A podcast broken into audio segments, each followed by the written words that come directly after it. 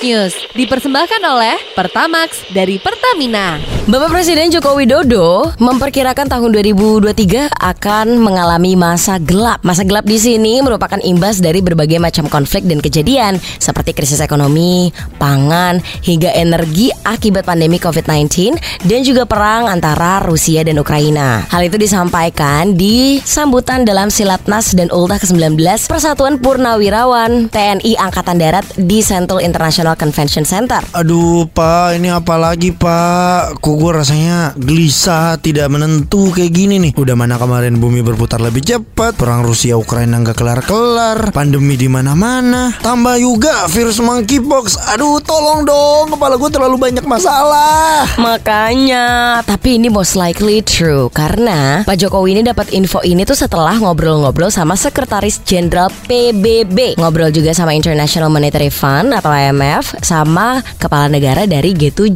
Tahun ini aja nih kayak menjelang tahun baru tuh kan udah susah banget ya. Gue itu nyimpen duit di kripto lagi turun banget memang. Nah, tahun depan katanya bakalan gelap. Tapi nggak cuma di Indonesia aja, bahkan negara-negara di dunia bisa lebih parah. Ada 66 negara nih yang diperkirain bakalan ambruk gara-gara kondisi ekonomi yang kian memburuk. Sekarang ini bahkan 320 juta orang di dunia udah berada di posisi menderita kelaparan akut dan di garis bawahi kaulah muda ini bukan Indonesia aja, tapi kondisi dunia. Wah Bel, gue nggak bisa ngomong apa-apa lagi Bel. Rasanya sekarang gue pengen sholat, padahal belum waktu sholat. Aduh gimana ya? Gue mau berdoa juga, gue takut gak diterima doanya. Takut Bel, takut. Hmm, lagi susah aja lo inget yang di atas. Kemarin lagi senang-senang ke mana lo? Yeay, orang kemarin juga ada lu. Kita kan lupanya bareng-bareng Bel. Oh iya, ya tadi barusan saya ngomong sama kaca apa maksudnya?